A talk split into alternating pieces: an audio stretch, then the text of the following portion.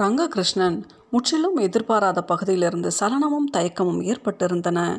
திருச்சிரபுரம் கோட்டையிலும் மதுரை கோட்டையிலும் இருந்த படை வீரர்களில் பெரும் பகுதியினர் மறவர் சீமையை சேர்ந்தவர்கள்.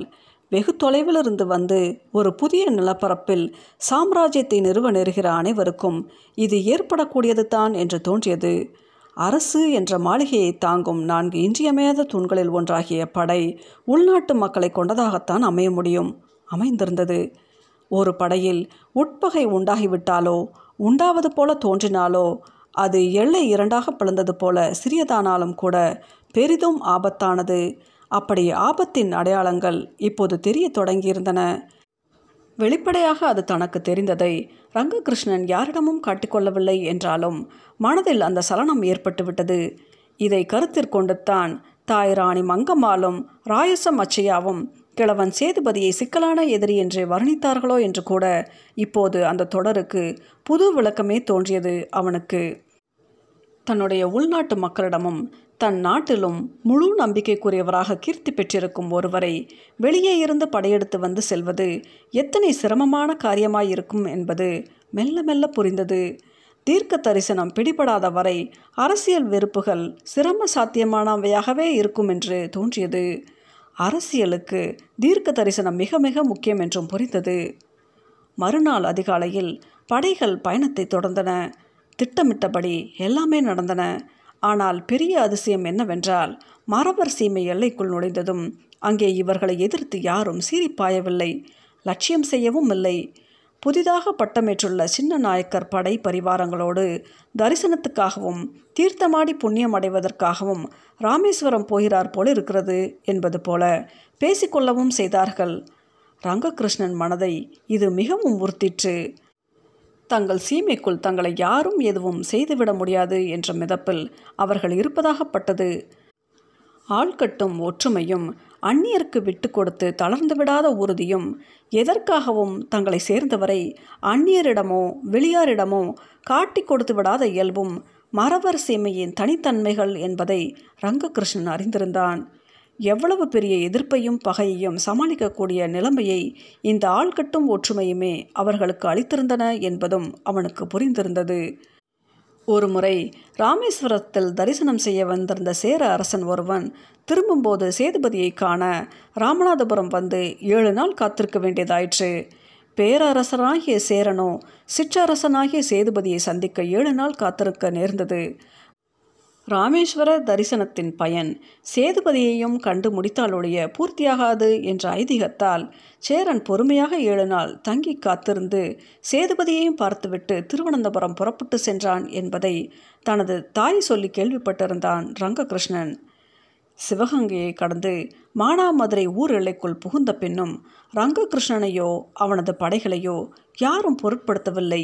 ஊர் எல்லையிலோ எதிர்பார்த்த இடங்களிலோ சேதுபதியின் படை வீரர்கள் எதிர்ப்பதற்கு திரண்டு நிற்கவில்லை. எங்கும் வாழ்க்கை எப்போதும் போல் சகஜமாயிருந்தது எதிரியின் பகைமை அல்லது கோபத்தை கூட பொறுத்து கொண்டு விடலாம். ஆனால் அலட்சியத்தையோ அவமதிப்பையோ பொறுத்து கொள்வது என்பது முடியாத காரியம்.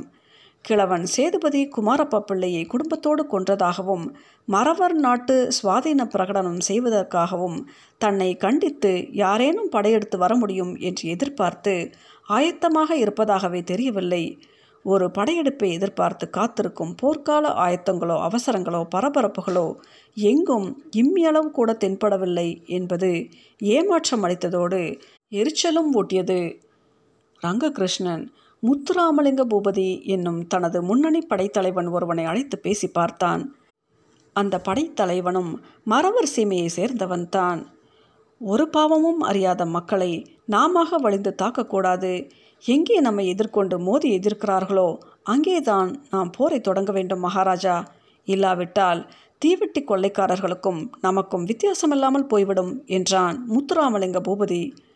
ரங்ககிருஷ்ணன் அவனை கேட்டான் எங்கேயும் யாரும் நாம் படையெடுத்து வந்திருப்பதை பற்றிய பிரக்னையோ கவலையோ அக்கறையோ காட்டுவதாக தெரியவில்லையே. வயல்களில் உழவர்கள் நிர்பயமாக உழுது கொண்டிருக்கிறார்கள். வீடுகளில் குழந்தைகளை தாய்மார்கள் தாளாட்டும் பாடல்கள் இனிதாக ஒழிக்கின்றன ஏற்றம் இறைப்பவர்கள் பாடும் ஏற்றப்பாட்டு நம் செவிகளில் ஒழித்த வண்ணமாயிருந்தன. வயல்களில் களை எடுப்போரும் பெண்களின் குறவை ஒளி விண்ணை எட்டுகிறது. களத்து மேடுகளில் நெற்குவிப்போர் உல்லாசமாக பாடியபடி வேலைகளில் ஈடுபட்டிருக்கிறார்கள். தெருக்களில் போவோர் வருவோரும் சாவடிகளில் அமர்ந்து வம்பு பேசுவோரும் கவலையின்றி உரையாடி கொண்டிருக்கிறார்கள். மரத்தடிகளிலும் வீட்டு முற்றங்களிலும் தாளலயத்தோடு உரலில் நெல் குத்தும் பெண்கள் வள்ளைப்பாட்டு பாடிக்கொண்டிருக்கிறார்கள் பயத்தையும் போர் வந்திருப்பதையும் இவர்களுக்கு நான் எப்படி உணர்த்துவது? யாரோ சொல்லி தூண்டி இப்படி இருக்க சொல்லியதால் இவர்கள் இப்படி இருக்கவில்லை மகாராஜா. இது இம்மக்களின் இயல்புகளில் ஒன்று. முத்துராமலிங்க பூபதியின் இந்த பதிலை கேட்டு சந்தேகப்பட்டு அவன் முகத்தை ஊடுருவி பார்த்தான் ரங்ககிருஷ்ணன். தனது சந்தேகத்தை கூட அந்த முரட்டு மரவன் புரிந்து கொள்ளவில்லை என்பதைக் கண்டு அதிர்ச்சியடைந்த ரங்ககிருஷ்ணன் தன் மனதில் அப்போது பெருகும் தாழ்வு மனப்பான்மை தவிர்க்க முடியாமல் தவித்தான். போரை தொடங்குவதற்கு முன்பே எதிரில் கூட வராமலே தன் எதிரியின் மனதில் தாழ்வு மனப்பான்மையை உண்டாக்கிவிட்ட அந்த கிழட்டு சிங்கம் ரகுநாத சேதுபதியின் மேல் ஆத்திரமாத்திரமாக வந்தது அவனுக்கு. அவன் மனநிலை புரியாமல் இந்த ராமநாதபுரம் சீமைக்காரர்களுக்கு சொல்லிக் கொடுத்தாலும் பயமும் கலக்கமும் என்னவென்று புரிய வைப்பது சிரமம் மகாராஜா என்றான் முத்துராமலிங்க பூபதி. நிஷ்கலங்கமான அவன் இப்படி கூறியவுடன் நீ இந்த சீமையை சேர்ந்தவன் என்ற திமிரில் பேசுகிற பேச்சா இது? என்று சுட சுட கேட்க வேண்டும் போலிருந்தது ரங்ககிருஷ்ணனுக்கு.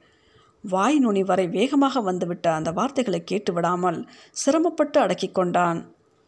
இன்னும் பொழுது சாயவில்லை என்றாலும் மானாமதுரையிலேயே அவர்கள் தங்கினார்கள்.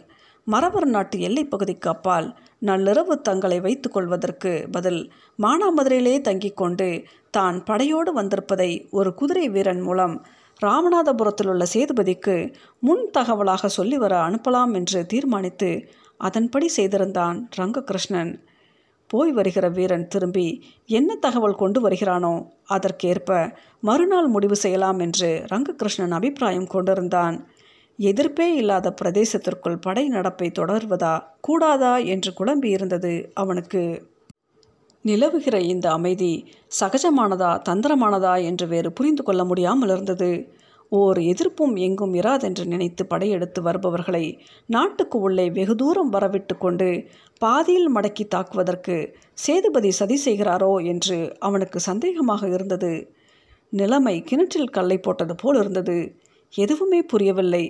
ராமநாதபுரத்துக்கு நேரில் போயிருக்கும் குதிரை வீரன் திரும்பினால் ஒருவேளை ஏதாவது விவரம் புரியலாம்.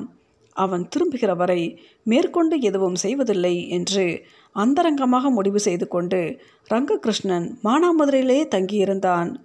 அன்று பொழுது சாயும் நேரத்துக்கு முன் ஊர் மக்கள் என்ன பேசிக்கொள்கிறார்கள் என்று யாருக்கும் தெரியாமல் தானே அறிந்து வர சென்றான் அவன்.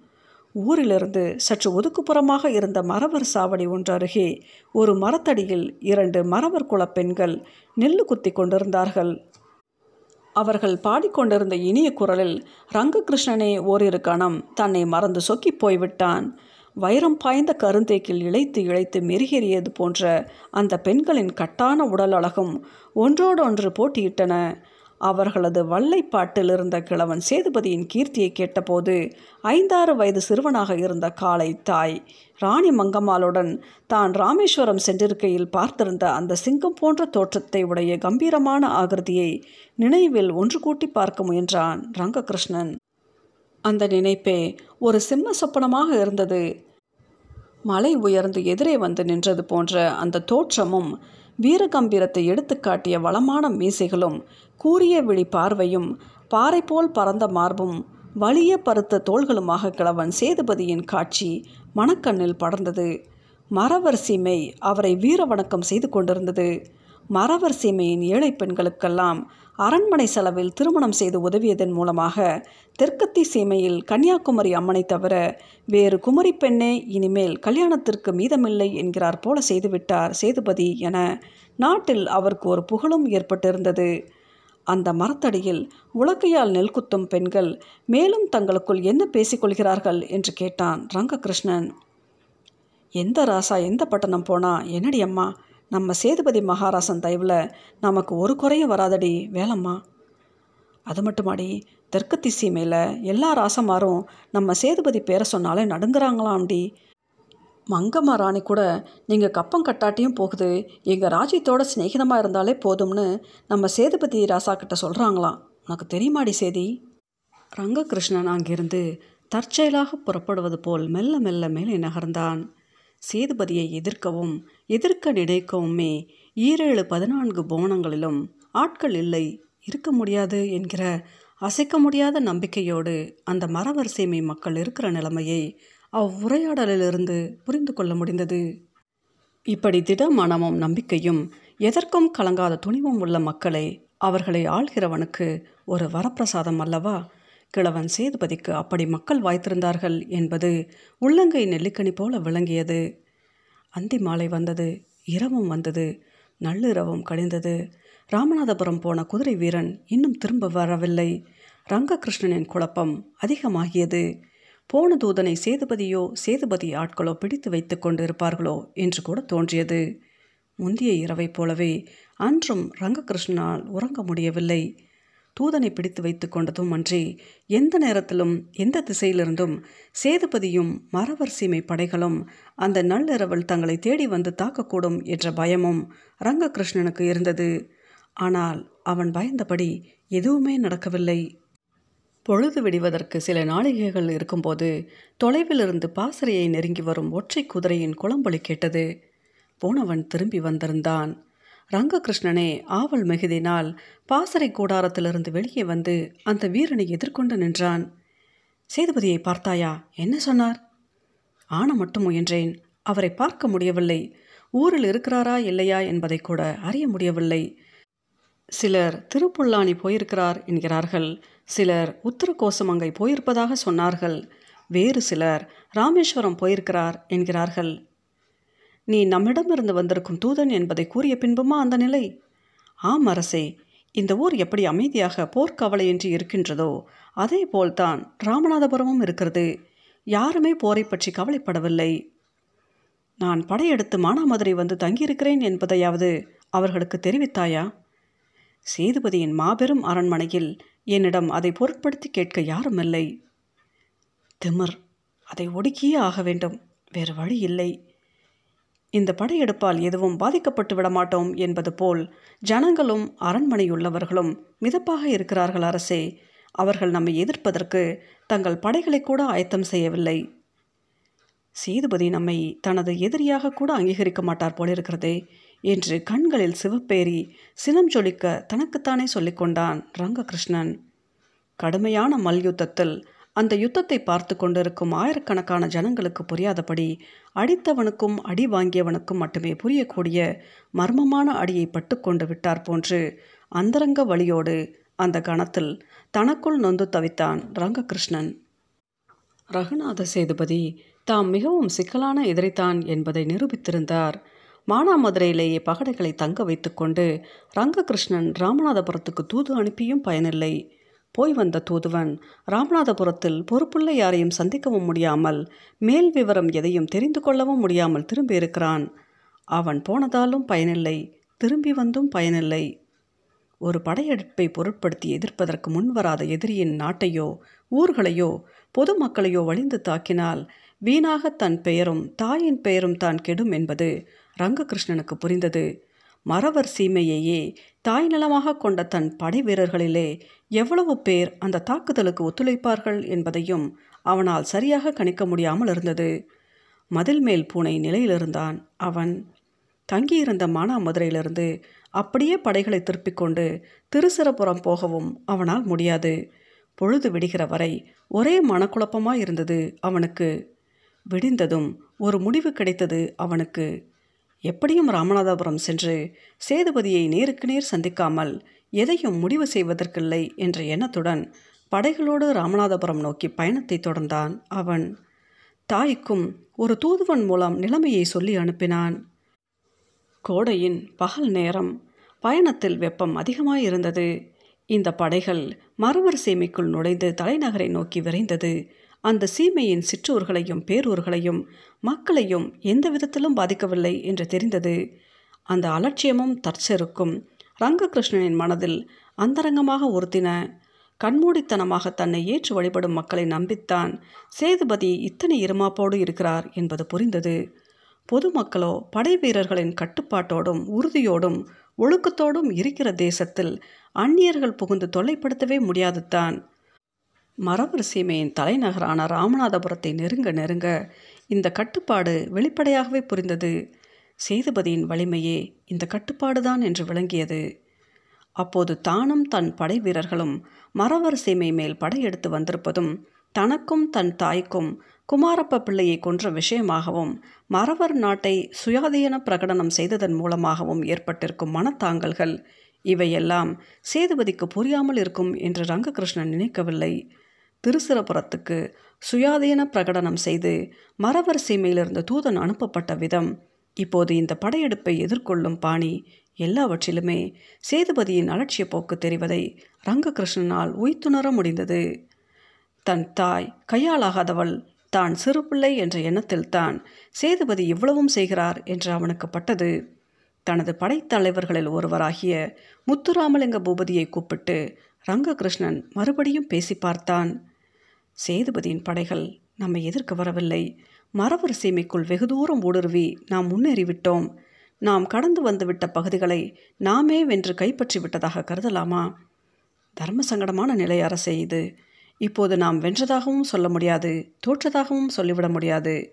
சிங்கம் அயர்ந்து உறங்கும் போது அதன் குகைக்குள் தெரிந்தோ தெரியாமலோ நுழைந்துவிட்ட புள்ளிமான் அதை தன் வெற்றியாக சொல்லிக்கொண்டு விட முடியுமா? நம் நிலைமையும் அதுதான். சேதுபதி சிங்கம் நாம் மான் இல்லையா? நம்மை குறைத்து சொல்லவில்லை அரசே போரில் நாம் எதிரியை மதிப்பது தவறாகாது. வெற்றியும் தோல்வியும் தெரியாமலே எவ்வளவு தூரம் தான் படைகளோடு முன்னேறுவது? ராமநாதபுரம் போய் சேதுபதியை சந்தித்து விட்டால் இரண்டில் ஒன்று தெரிந்துவிடும் அரசே. போர்க்களத்தில் சந்திக்க வேண்டிய எதிரியை அரண்மனையிலா போய் சந்திப்பது? அரசியலில் நிரந்தரமான எதிரியும் இல்லை நிரந்தரமான நண்பனும் இல்லை சந்தர்ப்பங்கள் தான் நட்பையும் பகையையும் உருவாக்குகின்றன என்று அமரராகிவிட்ட தங்கள் தந்தையார் அடிக்கடி சொல்வது உண்டு அரசே. தனக்கு மறுமொழி கூறுகிறவனுடைய வார்த்தைகளை அணு அணுவாக கவனித்து அதில் எந்த சிறு தொனியிலும் கூட சேதுபதியை குறைத்து பேசவோ விட்டு கொடுக்கவோ செய்யாத உறுதி இருப்பதை புரிந்து கொண்டான் ரங்ககிருஷ்ணன். இப்படிப்பட்ட படை வீரர்களை வைத்துக்கொண்டு என்ன செய்வதென்ற மலைப்பு அவனுக்கு ஏற்பட்டது. அமைதியாகவும் இயல்பாகவும் இருக்கிற மக்களை எதிர்த்து தாக்குவதும் பொருத்தமாக படவில்லை. மறவர் சீமையை சேராத விஜயநகர வாரிசுகளாகிய இரண்டொரு சுயஜாதி படைத்தலைவர்களையும் நடுநடுவே அழைத்து தன் சந்தேகத்தை தெரிவித்து யோசனை கேட்டபோது அவர்கள் அனைவரும் ரங்ககிருஷ்ணனின் சந்தேகத்தை உறுதிப்படுத்தினார்கள். சேதுபதி வேண்டுமென்றே நாடகமாடுகிறார் அவருடைய நாடகத்தையும் பாசாங்கையும் கலைத்து அவரை உண்மையான கோபத்தோடு வெளிவர செய்ய எந்த தீவிரமான செயலில் இறங்குவது என்று தான் புரியாமல் இருந்தது முன்னுக்கு போனாலும் இடித்தது பின்னால் நகர்ந்தாலும் உரசியது. உண்மை போரை தொடங்குவதற்கு முன்பே தன் எதிரியை சொந்த மனப்போராட்டங்களிலேயே சிக்கித் தவித்து திணறும்படி செய்துவிட்ட கிழவன் சேதுபதியின் அரசியல் முதிர்ச்சியும் பக்குவமும் பிரமிக்கும்படி இருந்தன.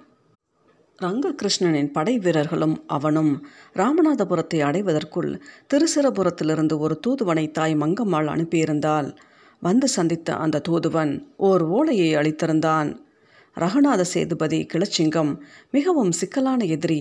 ஆத்திரமோ பரபரப்போ அடையாமல் நிதானமாக நடந்து வெற்றி கொள்ள முயல்க என்பது போல் தாயும் ராயசம் அச்சையாவும் அந்த ஓலையில் ரங்ககிருஷ்ணனை எச்சரித்திருந்தார்கள்.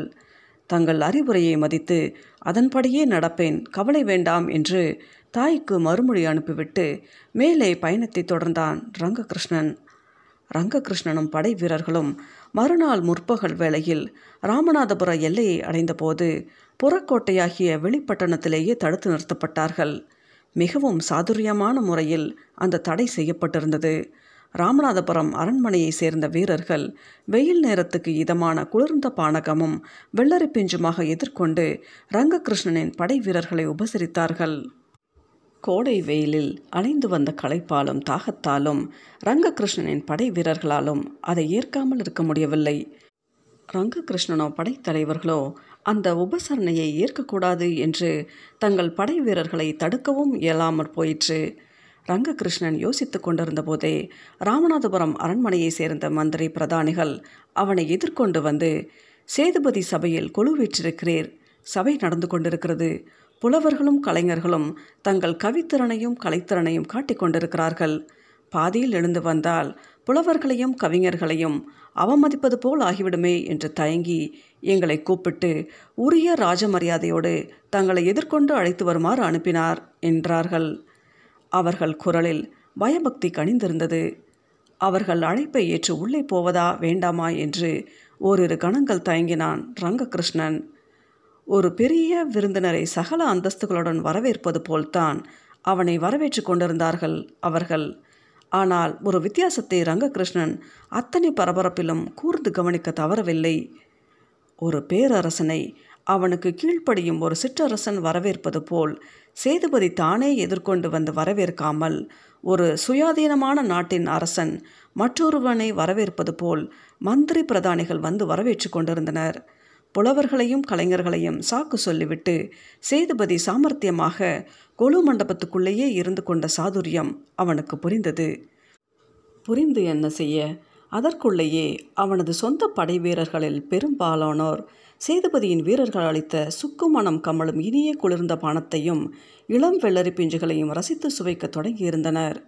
எங்கும் உறவும் இணக்கமும் தெரிந்தனவே தவிர பகைமையோ குரோதமோ தெரியவில்லை. வேறு வழியின்றி தன் நம்பிக்கைக்குரிய இரண்டொரு சுயஜாதி படைத்தலைவர்களோடு சேதுபதியின் ஆட்கள் வழிகாட்டி அழைத்து செல்ல அவர்களோடு கொலுமண்டபத்திற்கு சென்றான் ரங்ககிருஷ்ணன். கொலுமண்டபத்தை சுற்றிலும் உட்கோட்டையிலும் மல்யுத்தம் புரிபவர்கள் போல் கட்டுமஸ்தான மரவர் சீமை வீரர்கள் நிறைந்திருந்தனர். உட்கோட்டையும் அரண்மனையும் ஆயிரக்கணக்கான வீரர்கள் நிறைந்து தென்பட்டனர். எல்லாம் இயல்பாகவும் சகஜமாகவும் தெரிந்தாலும் கோட்டைக்குள் வந்திருக்கும் மரியாதைக்குரிய எதிரி முரண்டினால் அடுத்த வினாடியே அடக்கிவிட ஏற்பாடுகள் ஆயத்தமாயிருப்பது நன்கு புரிந்தது. விசாலமான அந்த அரண்மனையின் கொலு மண்டபத்தில் ரங்ககிருஷ்ணன் உள்ளே நுழைந்தபோது மயில் நடனம் எனப்படும் மயிலாட்டம் ஆடி முடித்திருந்த அதே மயிலாட்டத்திற்குரிய கோலத்திலிருந்த ஓர் அழகிய இளம்பெண்ணுக்கு கரக ஆட்டம் ஆடி முடித்திருந்த ஒரு இளம் பெண்ணுக்கும் பரிசுகள் அளித்து கொண்டிருந்தார் கிழவன் சேதுபதி. சேதுபதி ரங்ககிருஷ்ணனும் அவனுடைய படைத்தலைவர்களும் உள்ளே நுழைந்ததை முதற் சில கணங்கள் தாம் கவனித்ததாகவே காட்டிக்கொள்ளவில்லை. கலைஞர்களுக்கும் புலவர்களுக்கும் சன்மானம் அளிக்கிற சாக்கில் ரங்ககிருஷ்ணனை கொஞ்சம் அலட்சியப்படுத்த முடிந்தது அவரால். மிகவும் தற்செயலாக நேர்வது போல அதை செய்தார் அவர். ஆனால் அடுத்த சில கணங்களிலேயே சேதுபதி சமாளித்து கொண்டு விட்டார். வரவேண்டும் வரவேண்டும் சின்ன நாயக்கரை வரவேற்க இந்த சேதுபதியின் ஏழை ராஜசபை கொடுத்து வைத்திருக்கிறது. பட்ட மகிழ்ச்சியுடன் வருவீர்கள் என்று விருந்தளிக்க காத்திருக்கிறேன் நான். தனியாக வந்திருக்கிறீர்களே என்று எதிர்கொண்டு நடந்து ஓடி வந்து ரங்ககிருஷ்ணனை அப்படியே கட்டி தழுவிக்கொண்டார் அவர். கிளச்சிங்கம் ஒன்று ஓடி பாய்ந்து வந்து ஓர் இளைஞனை கட்டி தழுவுவது போல் இருந்தது அந்த காட்சி. ரங்ககிருஷ்ணன் அந்த தழுவுதலை தவிர்க்கவும் முடியாமல் ஏற்கவும் முடியாமல் திணறினான். அடுத்து அவர் செய்த காரியம் அவனை இன்னும் தர்ம சங்கடத்தில் ஆழ்த்தியது. தன் சபைக்குள் திடீரென்று நுழைந்துவிட்ட ரங்ககிருஷ்ணன் முதலியவர்களை முறையாக வரவேற்பது போல் சபையினரை நோக்கி சேதுபதி கூறலானார். சபையோர்களை நாம் சின்ன நாயக்கர் பதவியேற்று முடிசூடிக்கொண்டு படைகளுடன் இறைவன் அருளையும் ஆசையையும் பெற ராமேஸ்வர யாத்திரை மேற்கொண்டு இப்போது வந்திருக்கிறார். நமது மரவரிசைமை மேலும் என் மேலுள்ள அன்பை தெரிவிக்கவே நடுவழியில் இங்கு நமது விருந்தினராக தங்கப் போகிறார். ஐதீகப்படி ராமேஸ்வர யாத்திரை திரும்பும் போதும் மறுபடி இங்கு வருவார். இவருடைய ராமேஸ்வர யாத்திரை ஒரு குறையும் என்று பூரணமாக நிறைவேற நாமும் நமது மரவர் சீமை மக்களும் சகல உதவிகளையும் செய்ய வேண்டும் என்று உருக்கமான குரலில் சபையோர் கேட்கும்படி பகிரங்கமாக கணீர் என்று முழக்கமிட்டு அறிவித்தார் சேதுபதி. ரங்ககிருஷ்ணனுக்கு இதை கேட்டு ஒரே திகைப்பு. அப்போது அந்த சூழலில் அதை மறுக்கவும் முடியாமல் ஏற்கவும் முடியாமல் திணறினான் ரங்ககிருஷ்ணன். மறுத்தால் ராமேஸ்வரத்தை மதிக்காதவன் என்கிற கெட்ட பெயர் தனக்கு ஏற்படும். ஆதரித்தால் தான் படையெடுத்து வந்திருப்பதை யாருக்கும் தெரியாது போய்விடும். சேதுபதியின் சாதுரியத்தைக் கண்டு வியப்பு மட்டுமின்றி அதிர்ச்சியும் அடைந்தான் ரங்ககிருஷ்ணன். தன்னை அரசன் என்றோ பேரரசன் என்றோ ஏற்பதை அறிவிக்கும் எந்த சொல்லாலும் அழைக்காமல் தந்திரமாக சின்ன நாயக்கரே என்று மட்டும் அழைத்து சமாளிக்கும் சேதுபதியின் தந்திரமும் அவனுக்கு புரியத்தான் செய்தது. பரராச கேசரி என்று சேதுபதிக்கு பட்டமளித்து பாராட்டிய தன் தந்தை சொக்கநாத நாயக்கரையே பெரிய நாயக்கர் என்று தான் அவர் அழைப்பது வழக்கம் என்று ரங்ககிருஷ்ணன் கேள்விப்பட்டிருந்தான். உயரமும் பருமனுமாக உயர்ந்து நின்று பிடரி மயிரோடு சிலிர்த்து கொண்டு நிற்கும் சிங்கம் போன்ற சேதுபதியின் பார்வையைக் கண்டு என்ன சொல்லி சமாளிப்பதென்று புரியாமல் தயங்கினான் ரங்ககிருஷ்ணன். அதற்குள் அவனை அமர செய்தார் சேதுபதி. எங்கே? நம்முடைய புகழ்பெற்ற சேது நாட்டு அவைப்புலவர்கள் சின்ன நாயக்கரின் ராமேஸ்வர யாத்திரையை புகழ்ந்து பாடுங்கள் பார்க்கலாம் என்று கிழவன் சேதுபதி அதற்குள் முந்திக்கொண்டு சேது நாட்டு தமிழ் புலவர்களை அழைத்து ரங்ககிருஷ்ணனை மேலும் திணறடித்தார். புலவர்களில் முதன்மையான ஒருவர். அவையில் முன்வந்து சேதுபதியையும் ரங்ககிருஷ்ணனையும் வணங்கிவிட்டு பாடத் தொடங்கினார். கத்துக்கடல் சூழும் ராமேசர் காண்பதற்காய் எத்தனையோ காதம் வழி நடந்த பக்திமுகு சத்புதருடன் நாயக்க சாம்ராஜ்ய மாமன்னன் முத்து வீரப்பன் முகம். பாட்டிலும் ரங்ககிருஷ்ணன் ராமேஸ்வர தரிசனத்துக்காகவே பல காத தூரம் வழி நடந்து வந்திருப்பதாகவே பாடியிருந்தார் புலவர். ரங்ககிருஷ்ணனுக்கு அருகே அமர்ந்திருந்த அவனுடைய சொந்த தளபதிகளில் ஒருவர் சற்றே அதிகமான தமிழ் ஞானமுடையவர். அவர் இந்த வெண்பாவை கூர்ந்து கேட்டுக்கொண்டிருந்து விட்டு மெல்ல திரும்பி ரங்ககிருஷ்ணனின் காதருகே குனிந்து பாட்டில் மோசம் இருக்கிறது அரசே மேலோட்டமாக உங்களை புகழ்வது போல பாடப்பட்டிருந்தாலும் உள்ளே பயங்கரமாக பொடி வைக்கப்பட்டிருக்கிறது என்றார். ரங்ககிருஷ்ணன் அதை கேட்டு மேலும் அதிர்ச்சி அடைந்தான் அந்த பாடலில் அப்படி என்ன பொடி வைக்கப்பட்டிருக்கிறது என்பதை அங்கேயே அரசவையில் விரிவாக கேட்டறிய முடியாமல் இருந்தது. சூழ்நிலை அதற்கு இசைவாக இல்லை. சேதுபதியின் சாதுரியங்களும் சாமர்த்தியங்களும் வேறு ரங்ககிருஷ்ணனை அயர்ந்து போக செய்திருந்தன. சபையில் மேலும் பல புலவர்கள் ரங்ககிருஷ்ணனை வாழ்த்தினர். ஓரிரு கணங்கள் அந்த சீமையின் மேல் படையெடுத்து வந்திருக்கிறோம் என்பதை கூட ரங்ககிருஷ்ணனை மறந்து போக செய்திருந்தனர். இப்படியும் சாதுரியமாக நடிக்க முடியுமா என்று சேதுபதியை பற்றி வியந்து மலைத்து கொண்டிருந்த அதே சமயம் தன் படையெடுப்பு பயன்படாமல் தளர்ந்து போனது எண்ணி ரங்ககிருஷ்ணனுக்கு வருத்தமாகவும் இருந்தது. அவனோடு வந்திருந்த படை வீரர்கள் வெளிக்கோட்டையில் சேது நாட்டு விருந்து உபசாரத்தை ஏற்று மகிழ்ச்சியோடும் உற்சாகத்தோடும் இருந்தார்கள்.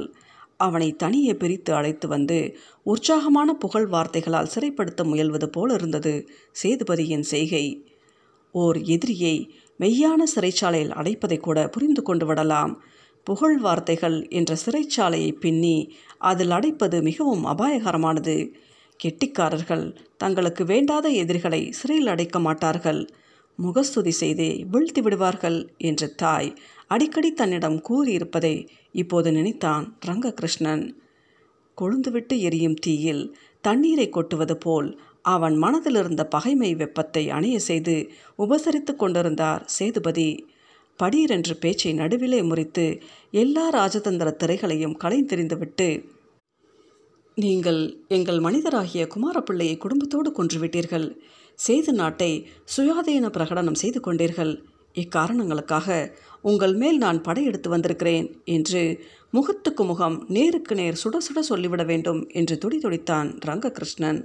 ஆனால் அதுவும் அவனால் முடியவில்லை. சேதுபதி சாமர்த்தியமாக அவனை பேசவிடாமல் சமாளித்தார். அவரை தொடர்ந்து பேசிக்கொண்டிருந்தார் நம்முடைய நட்பு உங்கள் தந்தையார் காலத்திலிருந்து வளர்ந்து வருவது. பெரிய நாயக்கர் அரசியல் விஷயங்களில் என்னை தமது வழக்கையாக நம்பி வந்திருக்கிறார் என்பதை உங்கள் அன்னையார் உங்களுக்கு சொல்லி இருக்கலாம். அதெல்லாம் சரி. இப்போது நான் வந்த காரியம். அதற்கென்ன அவசரம் சின்ன நாயக்கரே? வந்த காரியத்தை பேசாமல் நீங்களும் திரும்பி போய்விடப் போவதில்லை கேட்டுக்கொள்ளாமல் நானும் விட்டுவிடப் போவதில்லை ஒத்தி போடாமல் அதை பேசிவிடுவது நம் இருவருக்குமே நல்லது. நீங்களும் என்னை புரிந்து கொள்ளலாம். நானும் உங்களை புரிந்து கொள்ளலாம். நாம் இருவரும் இனிமேல் தான் ஒருவரை ஒருவர் புரிந்து கொள்ள வேண்டுமா சின்ன நாயக்கரே? என்று கேட்டுவிட்டு அர்த்த புஷ்டியோடு ரங்ககிருஷ்ணனின் முகத்தை ஏறிட்டு நோக்கி புன்னகை புரிந்தார் சேதுபதி. அந்த புன்னகை வெறும் புன்னகையா? நமட்டு சிரிப்பா? என்று வகைப்படுத்த முடியாதபடி இருந்தது. ரங்ககிருஷ்ணன் தொடர்ந்தான்.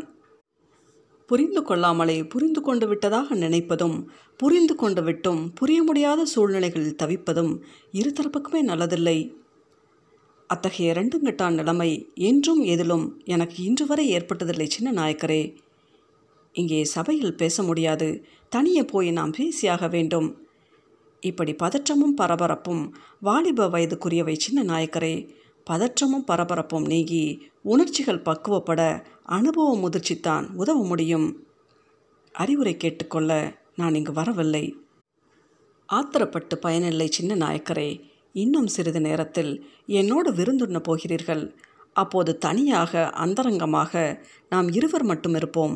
எல்லாம் பேசிக்கொள்ளலாம் பொதுவாக செயலில் காட்ட முடியாத ஆத்திரத்தை வார்த்தைகளில் காட்டி வீணாக்குபவர்களை பற்றி நான் அதிகம் கவலைப்படுவதில்லை. ஆனால் உங்களை பற்றி மட்டும் கொஞ்சம் கவலைப்படுகிறேன் சின்ன நாயக்கரே. இதற்கு என்ன அர்த்தம்? புரிந்து கொள்ள வேண்டிய அர்த்தங்களை சொல்லிக் கொடுத்தா விளக்குவது சின்ன நாயக்கரே. வார்த்தைகளையே ஆயுதங்களாக பயன்படுத்தி எதிரிகளை மர்மமாக தாக்கும் கலை எனக்கு புதியது புரியாதது. சேதுபதி இதை கேட்டு சிரித்தார். பின்பு நிதானமாக சொல்லலானார். அஜாத சத்ரு என்று சமஸ்கிருதத்தில் ஒரு தொடர் கேள்விப்பட்டிருப்பீர்கள் சின்ன நாயக்கரே. அதற்கென்ன இப்போது? தனக்கு இன்னும் எதிரியே பிறக்கவில்லை என்று துணிந்திருக்கிற தீரனை பற்றிய தொடர் அது அந்த தொடர் வாழ்வில் எனக்கு மிகவும் விருப்பமானது சின்ன நாயக்கரே. இதை கேட்டு ரங்ககிருஷ்ண சேதுபதியின் முகத்தை கூர்ந்து நோக்கினான். அவருடைய முகமே அவருக்கு ஒரு முகமூடியாகி இருந்தது. அவனால் அவரது உள்ளே ஓடும் எண்ணங்களை அப்போது நிறுத்து பார்க்க முடியவில்லை. அரசவை கலைந்தது. ரங்ககிருஷ்ணனோடு உடன் வந்தவர்களை விருந்தினர்கள் பொதுவாக உணவருந்தும் அரண்மனை போஜனை சாலைக்கு உரியவர்களோடு அனுப்பிவிட்டு அவனை மட்டும் தன்னோடு தனியே அழைத்து கொண்டு சென்றார் சேதுபதி. அவர்களுக்கு சேதுபதியின் குடும்ப பெண்டீரே பருமாறினார்கள். அந்த அலங்கார அறையில் சிறப்பான சூழ்நிலையில் நெய்மணம் கமலம் அதிர்சங்களையும் தேனில் பிசைந்த தினை மாவையும் உண்ணும்போதும் ரங்ககிருஷ்ணனின் மனம் என்னவோ கசப்பாகத்தான் இருந்தது. சேதுபதி அவனை விழுந்து விழுந்து உபசரித்தார். உளுந்து அரிசியோடு வெந்தயமும் சேர்த்து அரைத்து மிருதுவாகவும் பத்தியமாகவும் வார்க்கப்பட்ட மெத்தென்ற தோசைகளும் நாசிக்கு இதமான கொத்தமல்லி வாசனையோடு கூடிய துவையலும் உண்ண ருசியாக இருந்தன. விருந்தோம்பலிலும் பிற உபசரணைகளிலும் அவனை மிக மிக கவனமாகவும் மரியாதையோடும் நடத்தினார் சேதுபதி. சின்ன நாயக்கரை அரசர்கள் என்பதற்காகவோ பேரரசர்கள் என்பதற்காகவோ நான் மயங்கி பயந்து மதிப்பதில்லை. இந்த அரண்மனையில் மிகவும் வேண்டியவர்களை மட்டும்தான் இப்படி என் குடும்ப பெண்களே முன்வந்து உபசரிப்பார்கள். மிகவும் வேண்டியவர்களுக்கு வேண்டியவர்களை கொன்று விடுவதும் கூட ஒரு வகை உபசரணை தானோ? சேதுபதி சாப்பிடுவதை நிறுத்திவிட்டு களத்தில் இருந்த பார்வையை நிமிர்த்தி அவனை பார்த்தார். சுவையான இனிய உணவை அருந்தியபடி கசப்பான விஷயங்களை பேசுகிறீர்கள் சின்ன நாயக்கரே. கசப்பும் அறுசுவைகளில் ஒன்றுதானே? இருக்கலாம். ஆனால் எல்லா நேரத்திலும் அது ஓப்பதில்லை. விருந்தினரை கசப்புக்கு உள்ளாக்குவது இந்த அரண்மனையில் வழக்கமில்லை. குமாரப்பா பிள்ளை என்று தான் தொடங்கிய வாக்கியத்தை ரங்ககிருஷ்ணன் முடிப்பதற்குள்ளேயே சேதுபதி குறுக்கிட்டு நல்ல மனிதனாயிருந்தார் இருந்தார் இருந்தார் ஆனால் அவருடைய விசுவாசமெல்லாம் புறப்பட்ட இடமாகிய சொக்கநாத நாயக்கரின் வம்சத்தில் தான் குவிர்ந்திருந்ததே தவிர வந்து சேர்ந்த இடமாகிய சேது நாட்டின் மேல் எள்ளளவும் இல்லை என்றார். உண்மையாக ஒரு தரப்புக்கு மட்டும் விசுவாசமாக இருப்பது பாவம் என்று விசுவாசத்துக்கு புது விளக்கம் இப்போது தான் புரிகிறது. எல்லோருக்கும் விசுவாசமாய் இருப்பது இங்கிதமே அன்றி விசுவாசமாகாது. சின்ன நாயக்கர் சன்மார்க்க பாஷையில் விசுவாசத்தை பற்றி விளக்குகிறார் போலிருக்கிறது. எனக்கு அரசியல் நிகண்டின் படித்தான். அதற்கு அர்த்தம் தெரியும் சின்ன நாயக்கரே. சேது நாட்டில் சன்மார்க்கத்துக்கும் அரசியலுக்கும் சம்பந்தமில்லாதபடித்தான் ஆட்சியும் நடக்கும் என்று இதுவரை புரிந்து கொள்ளாதது என் தவறென்று இப்போது தான் தெரிகிறது. சன்மார்க்கத்தை பற்றி சின்ன நாயக்கரிடம் கேட்டு தெரிந்து கொள்ள வேண்டிய அளவுக்கு தமிழ் புலமைக்கு பெயர் பெற்ற சேது நாட்டில் இன்னும் அத்தனை அறிவு பஞ்சம் ஏற்பட்டு விடவில்லை. துரதிருஷ்டவசமாக சோற்று பஞ்சத்தைப் போல் அறிவு பஞ்சம் கண்களுக்கு தெரிவதில்லை.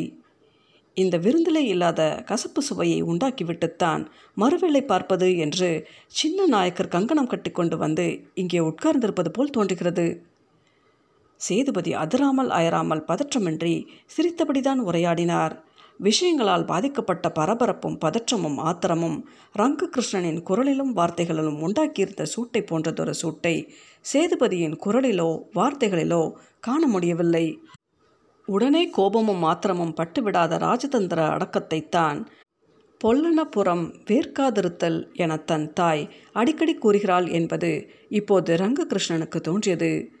சேதுபதியின் உரையாடல் இப்படி ரங்ககிருஷ்ணனுக்கு தன் தாய் அடிக்கடி கூறும் வாசகம் ஒன்றை நினைவுபடுத்தியது. தொடர்ந்து சேதுபதியிடம் சொல்லிக்கொண்டே போனான் அவன்.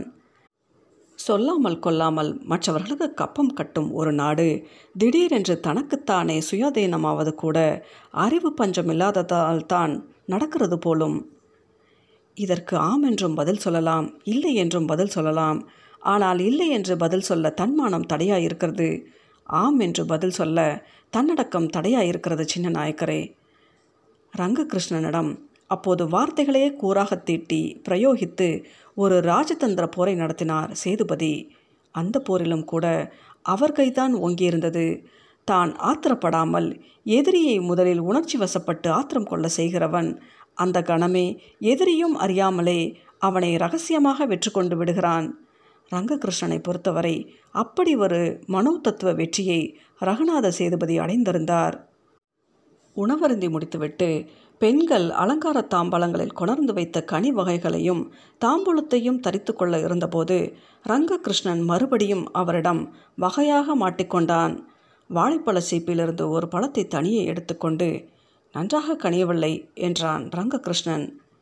நன்றாக கனியாகாத எதுவுமே இங்கே வராது உரியுங்கள் கனிந்திருப்பது தெரியும். சில கனிகளை கணிந்திருக்கிறதா இல்லையா என்று கண்டுபிடிக்கக்கூட நமக்கே ஒரு கனிவு தேவைப்படுவது உண்டு சின்ன நாயக்கரே.